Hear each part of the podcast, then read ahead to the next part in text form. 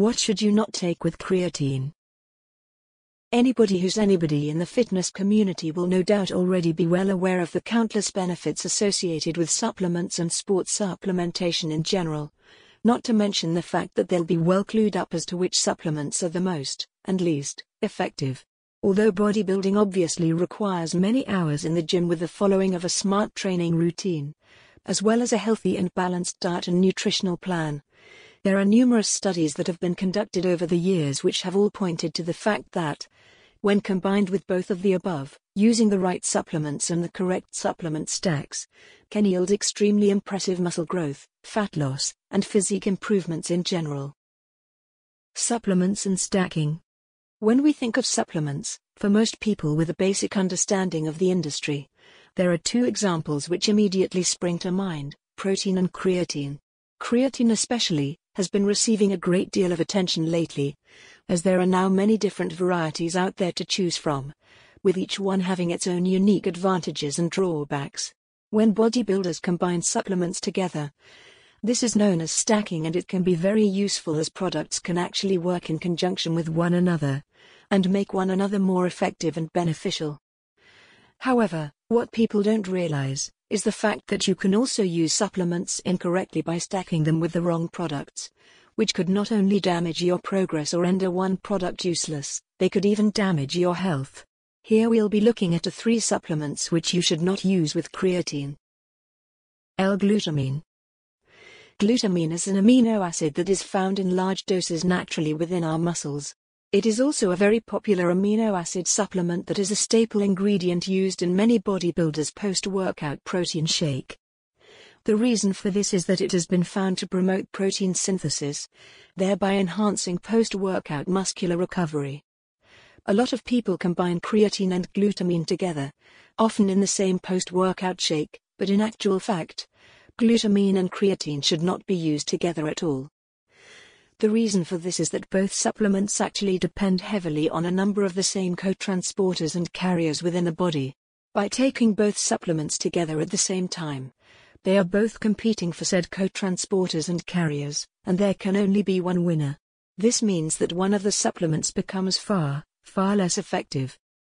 There is a simple solution however, which is to consume both supplements on the same day, but to take them at different times, ideally two hours or more apart. So, you may take glutamine after you train, and creatine a couple of hours before you train. Or vice versa, as both can be used at different times of the day, just never together at the same time. Caffeine.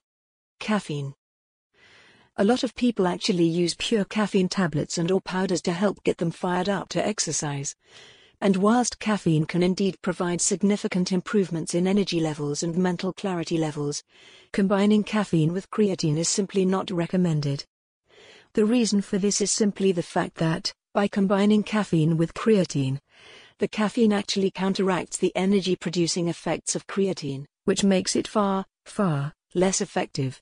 Creatine helps promote muscle growth by increasing natural ATP production, which the muscles use for energy. The caffeine however, means that creatine produces less ATP and that, therefore, the only energy boosting values come from the stimulating effects of the caffeine. Again, there is a way of consuming both, although the caffeine you consume will only be for recreational purposes i.e. coffee because you should leave at least 5 hours between caffeine and creatine consumption. Put simply, if you insist on using creatine, get your energy from creatine, and consume caffeine simply because you happen to enjoy caffeinated beverages. Fat burners.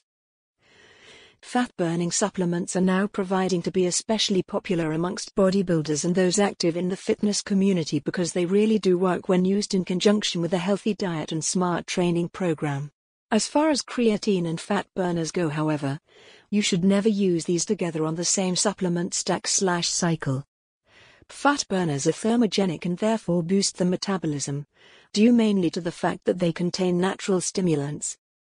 Guess what the main stimulant that they happen to contain is? Yep, it's caffeine, and as you now know, caffeine and creatine just do not work together. However, that is not the only reason why you should avoid using creatine with fat burners. Creatine promotes cell volumization, which causes the cells to swell and increase in volume, and will therefore retain much more water. Caffeine, however, is a diuretic, which in basic terms means that it causes us to lose more water than we can retain. So, we pee more and lose more water on one side. Yet on the other side, our bodies are trying to retain water as well. So basically, it just does not know whether it's coming or going. On one hand, the body is trying to lose water, whilst on the other hand, it is trying to hold on to it. This is very dangerous as it can put increased pressure on the major internal organs, including the kidneys. You will likely end up dehydrated and suffering from muscle cramps and fatigue. Also, as mentioned, they cancel each other out so the key ingredient in fat burners that helps make them so potent becomes null and void. You should therefore never combine these two supplements on the same stack slash cycle, so it's going to have to be one or the other.